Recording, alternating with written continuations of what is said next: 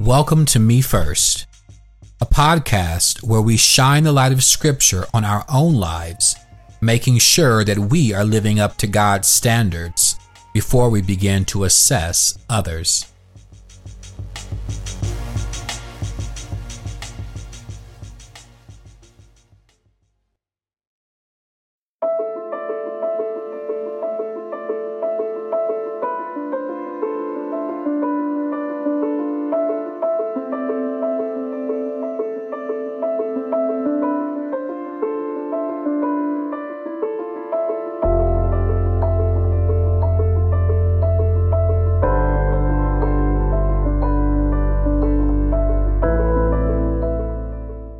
Picture with me, if you will, a narrow gate. This gate symbolizes the path of following Christ amidst the many worldly and societal persuasions that entice us to go against the will of God. It represents a struggle, a devotion that requires our spiritual, mental, and emotional sobriety.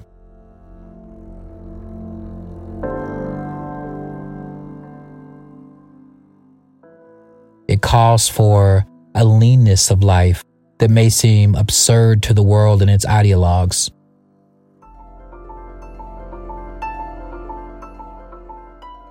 It demands a death to self as we follow a leader whose desires are radically different from not just the world's, but from our own.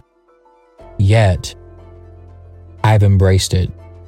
But let us not forget the wide gate it's a gate that tempts us away from God's truth and God's purpose. It attempts to lure us towards inclinations that oppose the divine plans for our lives. These inclinations and enticements promise superficial, temporary, and ungodly satisfaction, but in reality, they lead to grief and a host of additional issues in this world and an eternity of separation from God in the next. For many years, I desperately wrestled with same sex attraction. It was a hidden struggle, one filled with uncertainty, anxiety, and embarrassment.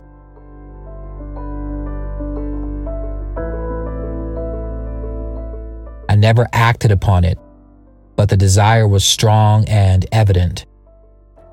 I fought this battle alone, unaware of how to fight in the strength of God. I didn't know how to crucify my flesh and walk after God. I didn't know how to overcome this temptation, but I was determined not to leave the narrow path or forsake God. Even in the midst of fiery temptation, my love for Him and His Word compelled me to honor him. I recognized that I needed his help because I couldn't overcome it on my own and in my own strength. Four years ago, he began to do the work and remove the burden that I carried for decades. When the work began, I was severely ashamed, scared, lost, and without much hope. I initially had a very hard time trusting that he would help me navigate through what I thought was a super sticky and complicated situation. I had a very hard time trusting that I would come out on the other side stronger and with more faith in him and hope for my future. But I came to the conclusion that if anyone was able to do it, it was him.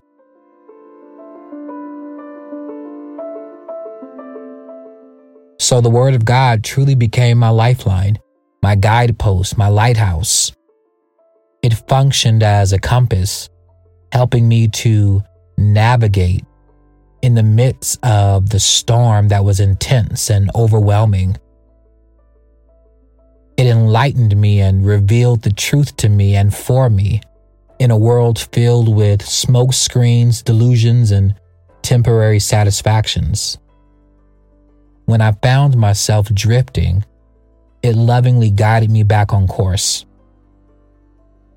It reminded me of my eternal destiny and encouraged me with promises of everlasting joy and victory.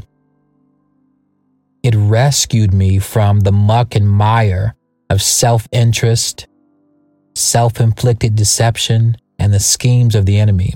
God compelled me to be mindful of my interactions, friendships, and choices. I had to examine my motivations, change the channel on the TV, avoid certain movies, limit my internet usage, amongst other things. All of this was done because I desired to serve and walk with God more than I wanted to satisfy my fleshly desires, and also knew that I had a part to play in all of this. I knew I needed to be proactive, to do my part, and God would do His. Yes, there have been cultural norms and societal pressures that challenge my commitment. And I want to make this crystal clear. I don't claim to be perfect or beyond temptation. There are days when I stumble in heart and mind. There are times when the temptation to succumb is blatant, staring me right in the face. But even in the face of such pressures, I reinforce my resolve to walk the narrow path. I quickly dissolve situations that are detrimental to my walk with Christ, especially in this area. I strive not to entertain these temptations, being proactive in guarding my heart and mind, assured that as I continue to seek Him, He'll sustain me. As I conclude, I want to leave you with a challenge that will hopefully stir your soul and ignite a fire within you. I pray that these questions penetrate your heart and guide you toward a deeper understanding of your own journey on the narrow path. Reflect on this. What are the temptations that threaten to steer you away from the truth and purpose God has set before you? I ask that you take a moment to examine your life, your desires, and your choices. Are there areas where you need to cultivate a greater spiritual, mental, and emotional sobriety?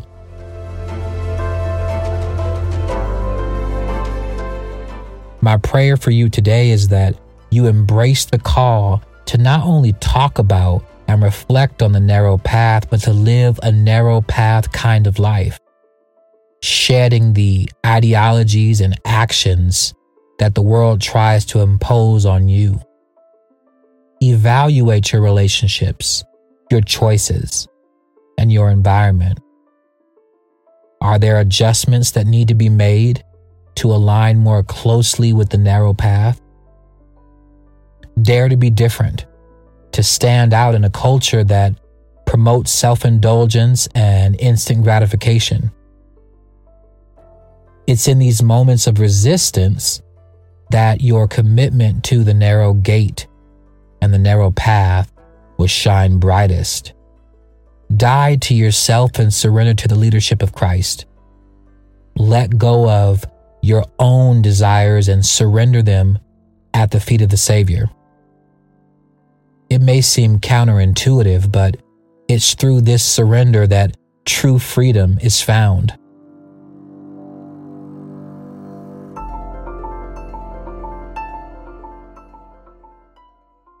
Allow God to shape your path, to guide your steps, even when it takes you down roads you never expected.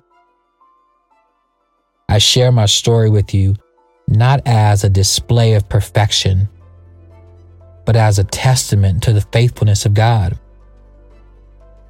I faced my own battles and stumbled along the way, seeking His help in times of weakness. And I assure you, His strength is more than sufficient.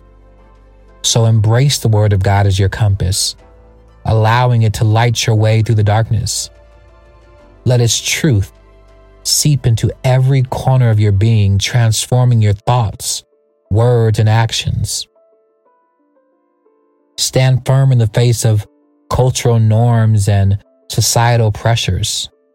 Don't waver under the weight of conformity.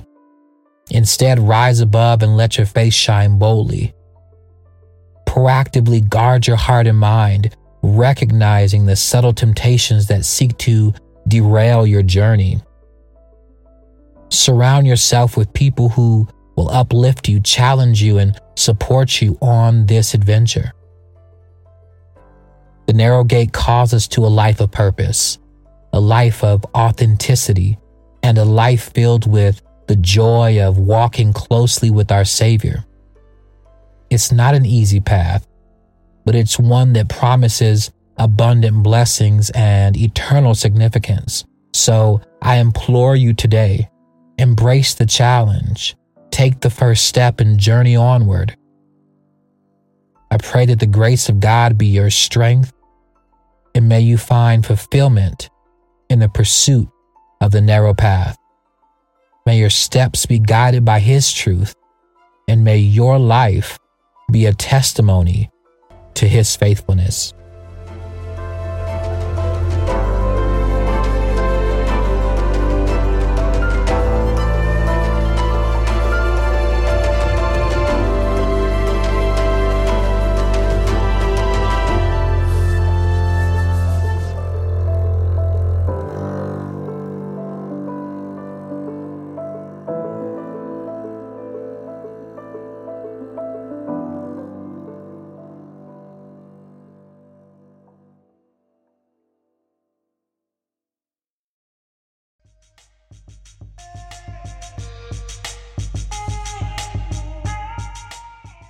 Thanks for joining us on Me First.